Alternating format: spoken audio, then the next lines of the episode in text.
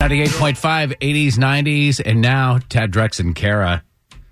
So if you were wondering, is Meghan Markle really behind her and Harry leaving the royal family, or whatever they call it, the higher ups of the royal family?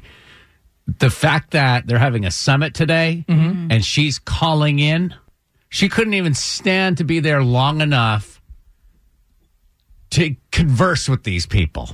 And you can bomb. understand how horrible it must be to be in the royal family. You gotta be all prim and proper all the time.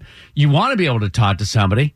You want to be able to talk to those guards standing outside of Buckingham Palace. Anyone. Those guys can't talk.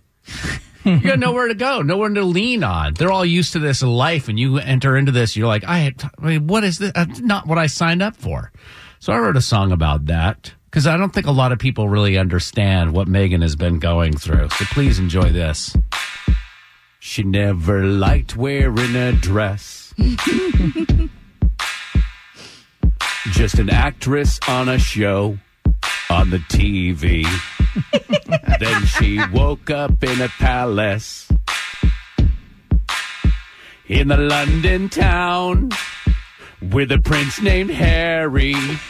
And every day's like Big Ben tea time, photos with the baby, horse rides, ball games, hanging out with Queen E. She don't care. Queenie. They all have horrible teeth, and all she wants is Coney Island corn dogs, burgers, French fries, sitting on the couch, watching Real Housewives. She don't care.